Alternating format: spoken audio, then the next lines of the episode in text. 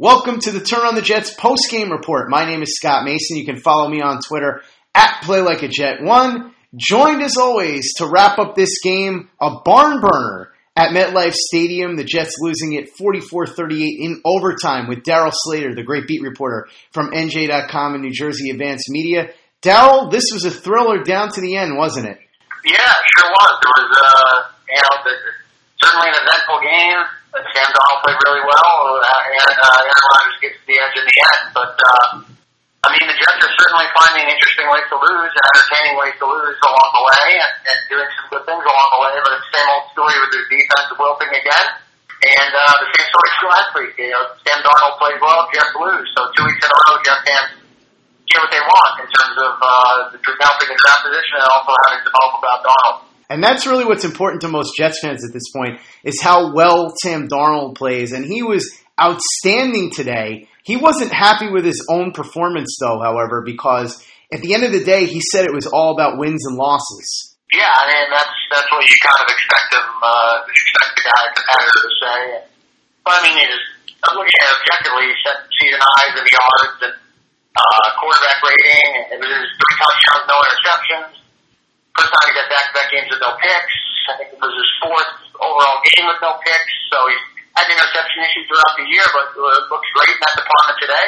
Did a lot of really good things and uh, making quick decisions, and so a lot to like, no doubt about about how he performed in this game. Uh, guys after in the game, uh, in the locker room after the game, were, were praising him again, talking about Jermaine Kearse saying that he thinks Darnold's going to be a star, and uh, the guys in the locker room are really high on him, and so that bodes well certainly for the future. But as we mentioned, the Jets have a lot of issues uh, that they also need to correct beyond just like putting a putting a star running back or a good receiver or a good offensive line like Darnold. There's a lot of issues on the other side of the ball as well. So I guess Darnold didn't get the memo about the tanking thing, right? Because he wanted to win this thing, it seemed like, and fans were kind of split on that. The Jets now at number four in the draft order, and we'll get back to that in a second. But Sam Darnold already showing that he's a fierce competitor and that losing, no matter what his own individual accomplishments are, is not going to be acceptable to him. Yeah, no doubt. I mean, he, he is. I think that's what the, the, the other guys say otherwise would be disappointing as a fan. I mean, it, you want the players to say those sort of things as, as a fan, certainly. Um, but but yeah, I mean, I don't think he he looks at it as callously you know cynically as some fans and reporters do about what's at stake here. I think you know, he gets disappointed. And, and obviously, I know he gets disappointed any anytime the team loses. And there's certainly things he could have done better in, in spots, but um, it, it was mainly look the Jets defense again, mainly at fault for you know melting in the fourth quarter again. I mean, a 15 point lead with basically 12 minutes left, and they can't hold on. We're going to get back to the defense and some of the penalties in just a second, but first, sticking with Darnold and Aaron Rodgers, who he played against. My whole rationale for wanting to go to this game was because I felt that this could be a momentous occasion in the sense that Aaron Rodgers might have his very last game at MetLife Stadium against the Jets this day, which is more than likely going to happen because he would be 43 the next time that they would be scheduled to play again at MetLife and it would be the first and possibly only time that Darnold and Rodgers would square off. It sounds like Rodgers, who got the best of Darnold this day, which I don't want to rub it in, Darryl, but I did predict that. I said that at the end I thought that it would come down to Rodgers. It came down to Rodgers and some help from the referees. We'll get to that in a second.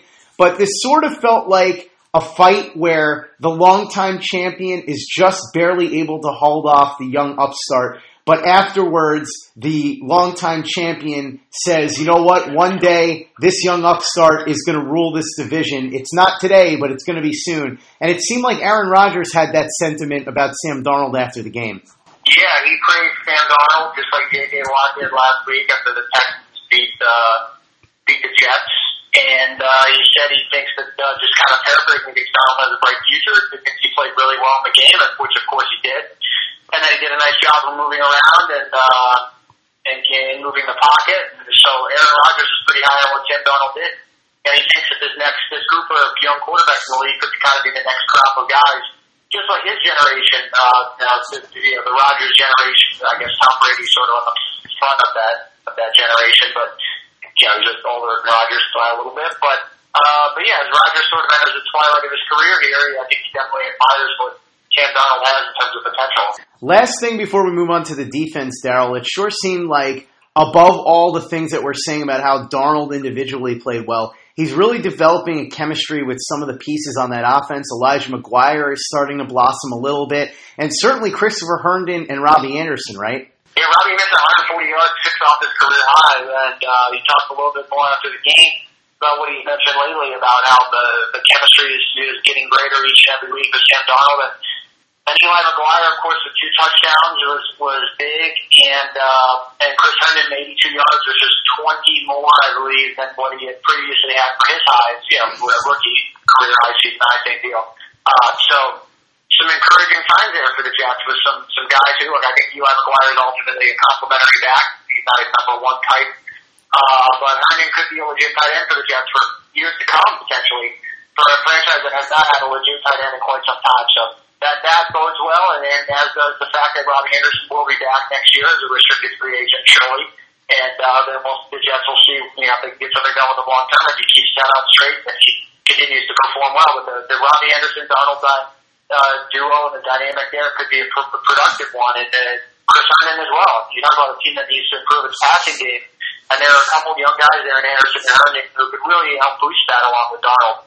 One guy who may or may not be here long term, there's been a lot of debate about that, is Leonard Williams because next year is the final year of his contract, his rookie contract, in fact, the five years. They had picked up the option, which will pay him about 15 million this year. He didn't do himself any favors today, getting himself ejected. What went on there? Yeah, so Leonard Williams got sacked his fourth of the year his 16th of his career. I think, I think when the Jets drafted Leonard Williams, most people figured, and the Jets probably figured he would have more than 16 sacks through uh, four years, but here we are. Uh, and then he was ejected from the game near the end of the first half for trying to punch at Brian Bulaga, the right tackle for the Packers, who was on the ground, and there was some strapping after the play, and Leonard, and Leonard Williams said Bulaga said nothing to him. It was just that the play got a little physical after the whistle, and Leonard Williams let his emotions get the better of him, and he was apologetic after the game, but, you know, he threw a punch, and he got kicked out of the game, which is kind of uncharacteristic for kind of a mild mannered guy, but a real low point for what's been a disappointing season. And uh, know, we talked about it before. I think the Jets could, should see what they can get for Leonard Williams because fourteen point two million dollars and a fifth year option, fifth year next year is is too high for a guy who's just not been productive enough as a pass rusher. He's been probably average to slightly above average. It's not like he's been a terrible player, uh, but he's not been good enough for the six overall pick, and especially with getting home on a lot of these sacks. Uh, 16 through four years, so not good enough. Four this year, not good enough. And this was supposed to be a year where he blossomed, and it hasn't happened. And today was a low point for him in terms of, uh, yeah, he did have a sack, but in terms of, you know, making such a stupid decision and not being there for his team down the stretch in the second half and overtime. So I think, you know, the Jets should look around, see what they can get for him, and then maybe move him if they can get something good. But, you know, $14.2 million is, is, is a lot. Um, but the Jets do have the cap space. Uh, you know, they have $106 million in cap space, and Leonard Williams is factored into that, right? So if they cut him, which they probably are not going to do, probably shouldn't do, to 120 million. So, I mean, how much cap space do you need? When you have that much room already, 14 million isn't that much, I guess. Certainly it would be uh, a gross overpayment for considering his services so far. Williams got ejected from this game, but he was hardly the only player on the Jets defense to get himself into some sort of trouble. In fact, that Jets secondary, which before the season was highly thought of, had a lot of trouble today, especially with penalties. Morris Claiborne, Trumaine Johnson. We saw Buster Skrine getting penalties again, and he'd always been known as Buster Skrine, the penalty machine. He lived up to that today. So let's talk about that a little bit. First, Darryl Morris Claiborne. He had some very unkind things to say about the referees, and I have a feeling he's going to get himself another fine. Yeah, well, I mean, Todd Bowles came out in this post-game press conference and just shredded the officiating. Said he didn't care if he got fined. The Jets had 16 penalties for 172 yards. Uh, the penalty yardage count, I believe, is an all-time high for the Jets. And uh, Bowles was was furious about the officiating and a guy who usually doesn't say much in his press conferences said so much in this one that it's going to cost him quite a bit of money. Well, you know, I guess he's going to. He could sit around and do nothing for the next two years and get paid a lot of money. So, what he's doing, so he could spare some of that buyout money and get the right to believe. But, um, but yeah, so Bowles was was was was serious about it ripped the officiating, which basically gave his players license to be the same. And Morris Claiborne called the officiating uh, but to uh, I guess to borrow a line from the Christmas story, except he didn't say crap. Uh, so uh, I don't know if people are going to get that. I hope people get that. Uh, such a good movie, but yeah. So Morris Claiborne, who, came down hard in the officiating, some of the other guys said they agree with both criticisms of the officiating, but Morris Claiborne was the most vocal, or at least the most colorful in his language. So um, yeah. Look, 16 penalties, 172 yards. Yeah, there were some questionable ones, I guess. The, the Jamal Adams pass interference in the end zone was questionable. The, the big one on Trumaine Johnson was not. He pushed him along the sideline, and Bowles was on the opposite sideline, and he ripped that call. I mean, it just comes out as weak, quite frankly. I mean, when you lose that game, to come out so vehemently against the officiating, when you didn't really have a great view on that call, and, and, and Trumaine Johnson pushed on that play. He definitely pushed. There's no doubt about it. Like, right? I mean, I, unless I, you know, saw it totally wrong, I think everyone in the press box was a decent view of it was in agreement. Bowles usually says on, on these things like, I got to look at the film, whatever, but um, he did not. Uh, so he just came out guns blazing in the press conference. Players criticized the officiating as well, but sorry, but like, you know, when you melt down like that, it's not all the officiating. When you have 16 penalties for 172 yards, it's not all because the officials make bad calls on all of them. I mean, this team doesn't close out wins. That's on Bowles. This team gets too many untimely penalties, um, even if some of them are questionable, and that's on Bowles. Now, this defense melts late in games. This is the third time in the last four games that they have blown a fourth quarter lead loss. That's almost unfathomable. The fourth time overall this season. That's on Bowles. A guy who was supposed to be a defensive, defensive minded head coach coming to the Jets, and he hasn't had a good defense since his first year. I've written it and we said it over and over and over again you know, unless his defense shows some progress in 2019, it's not going to matter a lick what Sam Darnold has in terms of progress. Look at the Packers; they're having a terrible year. Aaron Rodgers is really good; he's put up really good numbers. You need to, yes, the quarterback matters, and, and having a really good quarterback is important, but it's not everything. So the Jets have issues, especially defensively, and especially being able to close out games. And Sam Darnold playing well is not going to necessarily fix. I would love to know what Trumaine Johnson had to say about that penalty, but apparently he didn't feel like talking to you guys. Yeah, total lack of accountability for a guy who got $34 million up front and is going to get $45 million probably over the first three years of his contract, 2018 through 2020, uh, and has not performed well overall this season. He's gotten all right in spots, but overall he's not he's not earned his money. And he had that pass interference penalty on the third and 10. It was like a 35 yard penalty. It was definitely a penalty. But uh, everybody else stuck around the locker room and talked.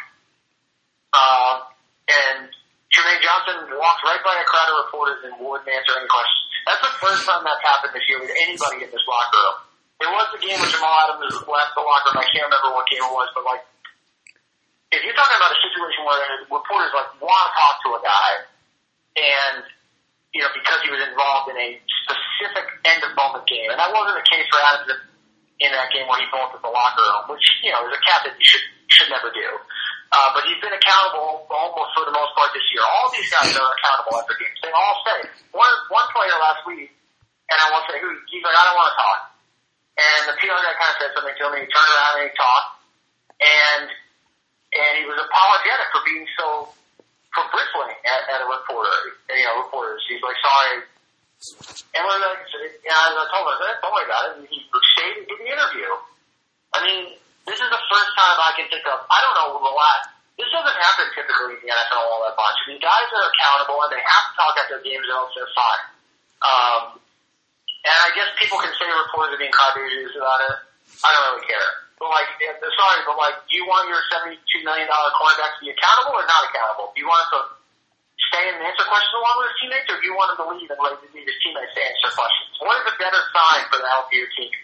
I don't know. I think that question pretty much answers itself. So, uh, yeah, he bolted and he didn't, he, you know, he didn't talk, and um, you know, had another um, uh, poor moment for him. I think. I mean, obviously, what matters more is how he plays.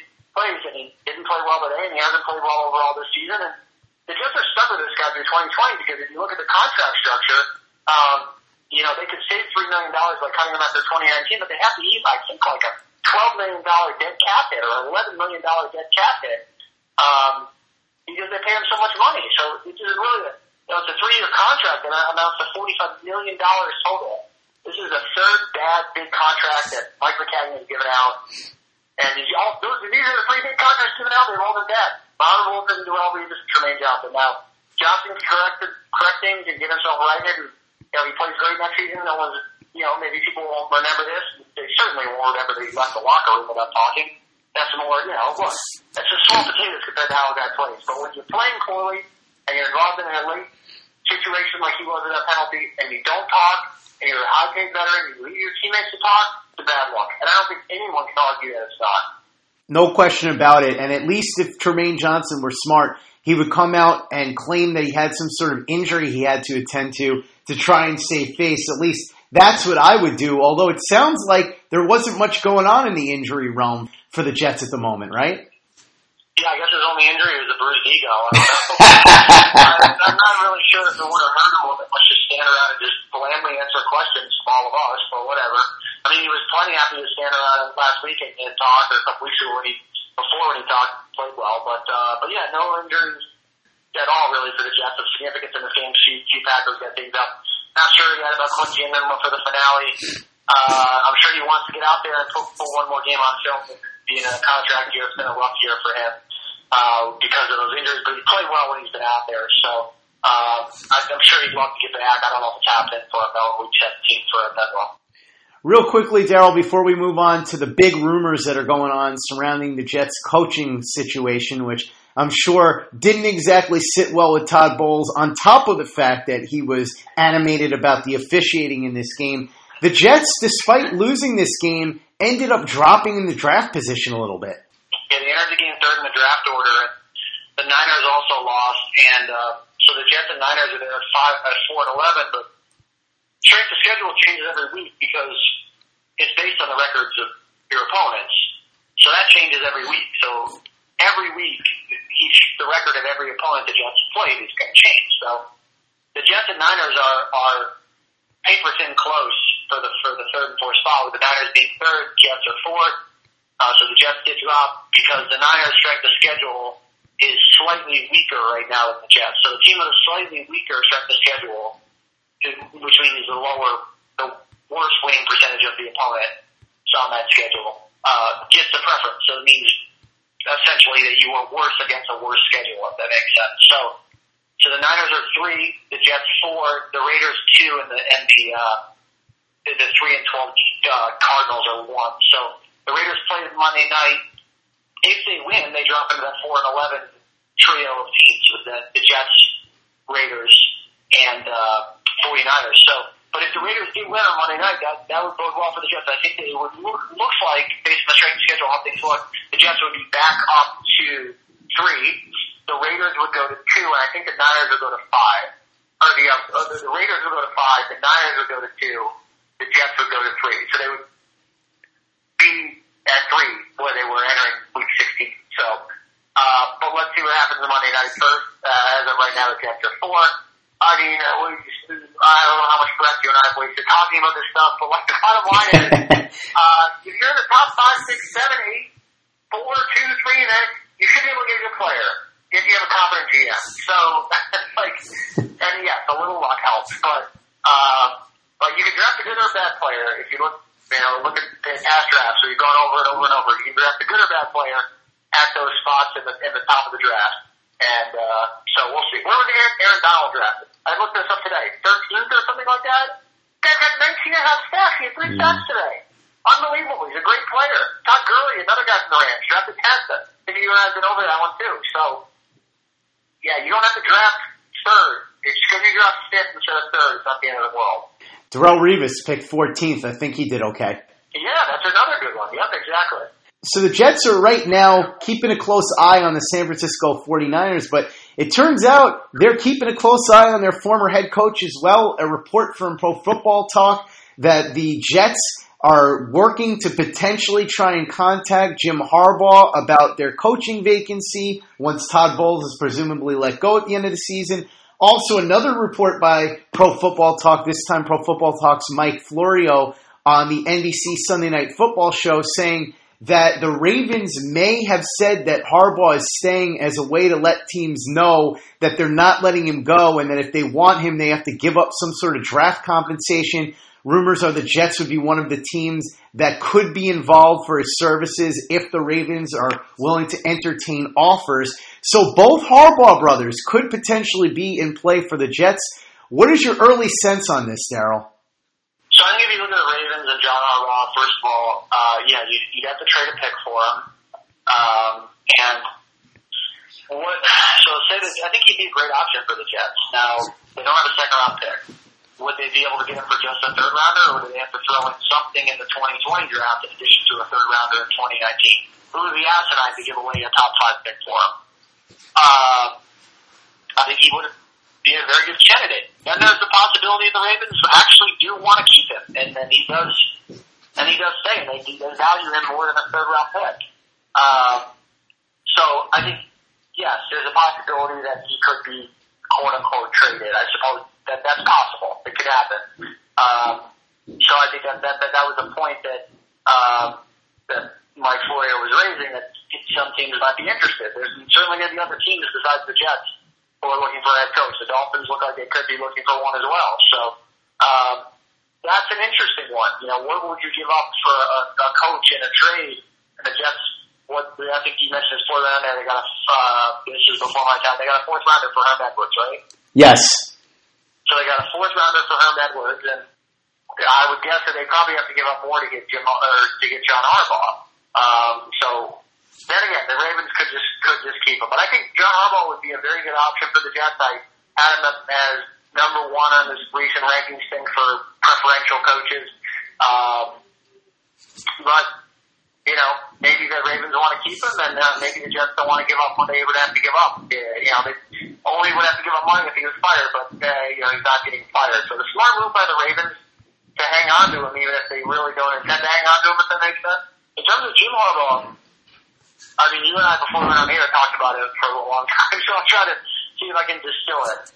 Um, in early December, he said on the record to ESPN that he was staying in Michigan, which is his alma mater. He's got a good situation. It's like seven million dollars a year, so he's in a good position, right? And so you can't, from the Jets' perspective, you can't blame them for trying. Uh, go try to get a proven head coach, a guy who's won in college and the NFL, a guy who's an offensive-minded coach. Harbaugh, Jim Harbaugh checks all those boxes.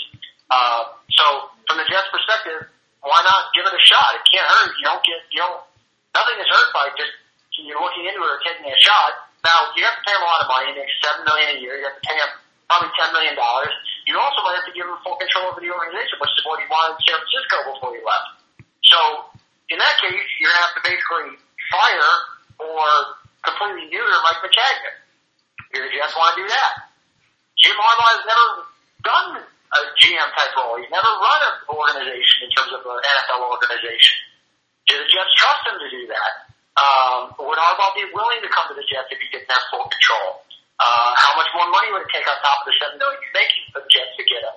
Um, and then there's the fact that you know the Jets is not are not a sure thing situation. Yeah, Sam Darnold's promising, but yeah, they are a lot of pieces away. It looks like it would be a risk. You know, would he want to leave his alma mater and burn a bridge in a in a ridiculous way, considering what he said earlier this month? Because the National Signing Day, for all intents and purposes, college football no longer happens in February. It happens in in uh, I guess late November, early December, right?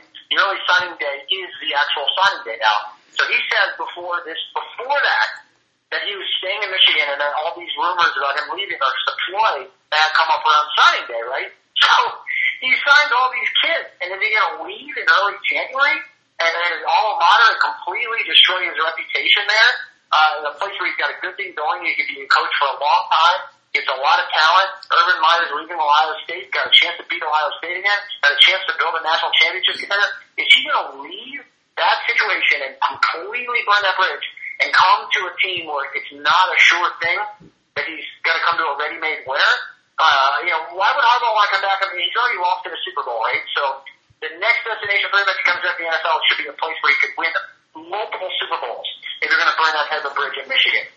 I don't. From the Jets' perspective, you don't blame him for trying. From Harbaugh's perspective, I think it would be completely insane on so many levels to do to do it.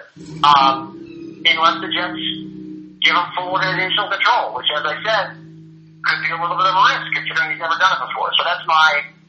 I tried to distill it as much as I could, but I think that's my thoughts on where where all that stands with Jim Harbaugh.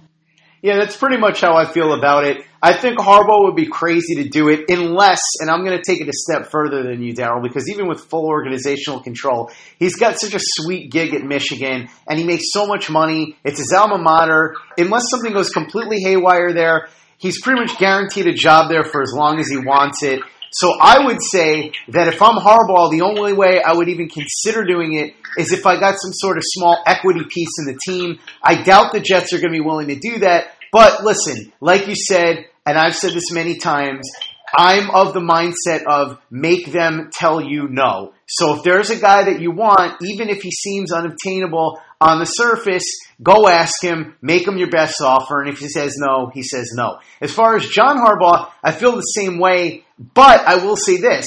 As much as his brother Jim, I'm sure, does not have any desire to answer to Mike Maccagnan, I can't imagine that John Harbaugh, who would also have many, many options were he available, is going to want to answer to Mike Maccagnan either. So that's a situation where if you even get permission to talk to Harbaugh and facilitate some sort of trade, in order to convince him to come here, you'd probably have to start with, okay, we'll get rid of Mike Maccagnan and let you pick your own guy or give you full control or whatever it is. And then there's also the price that you would have to pay the Ravens. I suppose you could make a case that it would be worth it to give up maybe one of those extra third rounders this year or even a number two next year. I don't know, whatever you think the reasonable price is. I think, though, realistically, looking at all the things that we said, both of them are long shots. That said, I would look into both of them strongly and see what it would take because you got nothing to lose. And that's really where I'm at with it. I think it's unrealistic, but give it a shot. Yeah, I think it's a good point on the trade thing. It's not like when a player gets traded that he has to go to a new team. Like it's not like the Ravens could just trade John Harbaugh and he's forced into servitude with the Jets.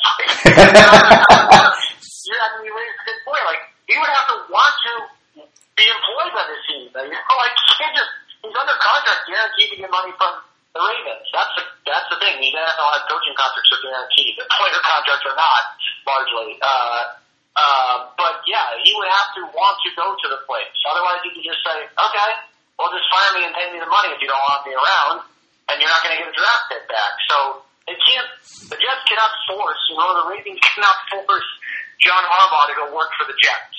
So uh, that's a good point. Yeah, he, does he want to come work for Mike Maccagnan? Does he want his own control? Um, or would you rather work for a fresh start GM? Because I think, as we mentioned here, I did a little thing about why the job is or isn't attractive on Saturday. And, you know, one of those things being Mike Maccagnan's contract is up after 2020. So he's got two years left in his contract going into in the next season, number one. And, and if, if the Jets stink again next season, he could be gone. The new coach could be looking at coming in and coaching in one year under a GM who, quote unquote, contributed to hiring him. And I'm sure if Maccagnan stays, he'll have some say in hiring. And then then he, then maybe he's working for a new GM in 2020. So there's not going to ever be a perfect situation for a coaching uh, for a coach to come into when a team is bad enough that they're losing and they're firing the coach, right? The previous coach. There's always going to be some problems. So uh, I think you just have to look at it as a candidate and say, where's the grass greener? And quite frankly, I don't see how John Harbaugh. I think he could be very selective, right? So why would he come to a situation where yes, there's a quarterback, but there's just a lot of problems, not just in terms of the roster. Yeah, absolutely. I will say though, it's going to be something that'll be interesting for us to talk about. So, in that sense, I'm glad that these rumors broke right around now because once the regular season is over, the hot stove for the coaching candidates is going to kick into high gear. We will have lots to talk about, presumably including the Harbaugh brothers. But before then, we've got one last game that's coming up at Gillette Stadium against New England, the finale on Sunday. We'll talk about that on Friday when we do our pregame report. Darryl, thanks so much for hopping on. And before we get to where people can find you and where they can read your work and Matt Stypulkoski, I just wanted to say Again, I'm really glad that you began doing these podcasts with me. It's been so much fun. And more importantly than that, Darryl, Merry Christmas to you, your wife, your parents, your entire family. It's been a pleasure getting to talk to you two times a week during the season, and I hope your holiday season is outstanding. Yeah, thank you, Scott. Appreciate it so much. Thank you for having me on here. It's been always fun and 10 years old Merry Christmas to you and your family, and, and to everyone out there, thanks for listening. Thanks for reading. Merry Christmas to everybody. So, uh, yeah, uh, one more game left. Crazy season gone by fast, but certainly a lot of action to talk about come come December 31st when Todd Bowles will be fired and uh, the coaching search will begin. Absolutely. But before then, we've got the holidays. We've got the Patriots game. It's all going to be a lot of fun, and there's going to be plenty to talk about, especially now with these Harbaugh rumors. They can hear about it, of course, on these podcasts, but also they can read about it with you and Matt Stypulkoski up at NJ.com. What do you have planned down the pike over the next couple days with the holidays and all? Yeah, we got a few things. Uh, one of them being one of the Jets become a playoff team in 2019 is obviously a big checklist, so we got that coming up later in this week. Um, and uh, that marijuana survey that we talked about last time we spoke uh, about uh, where where uh, what players think about legalized weed in New Jersey, uh, and and a few other items sort of forward looking as the Jets uh, try to turn themselves into a winner. And then Matt's Matt, I think, should have by now probably put up something on the on the Jim Harbaugh uh, stuff that Pro Football Talk reported. So, and remember, I mean, like, it just the, the report was just that the Jets are going to try to talk to Jim Harbaugh, and does, you know. They could they could try all they want if he doesn't want the job, or, his demand, or or if his demands are, are considered unreasonable by ownership. So uh, if you go on nj.com slash Jets, check all that out.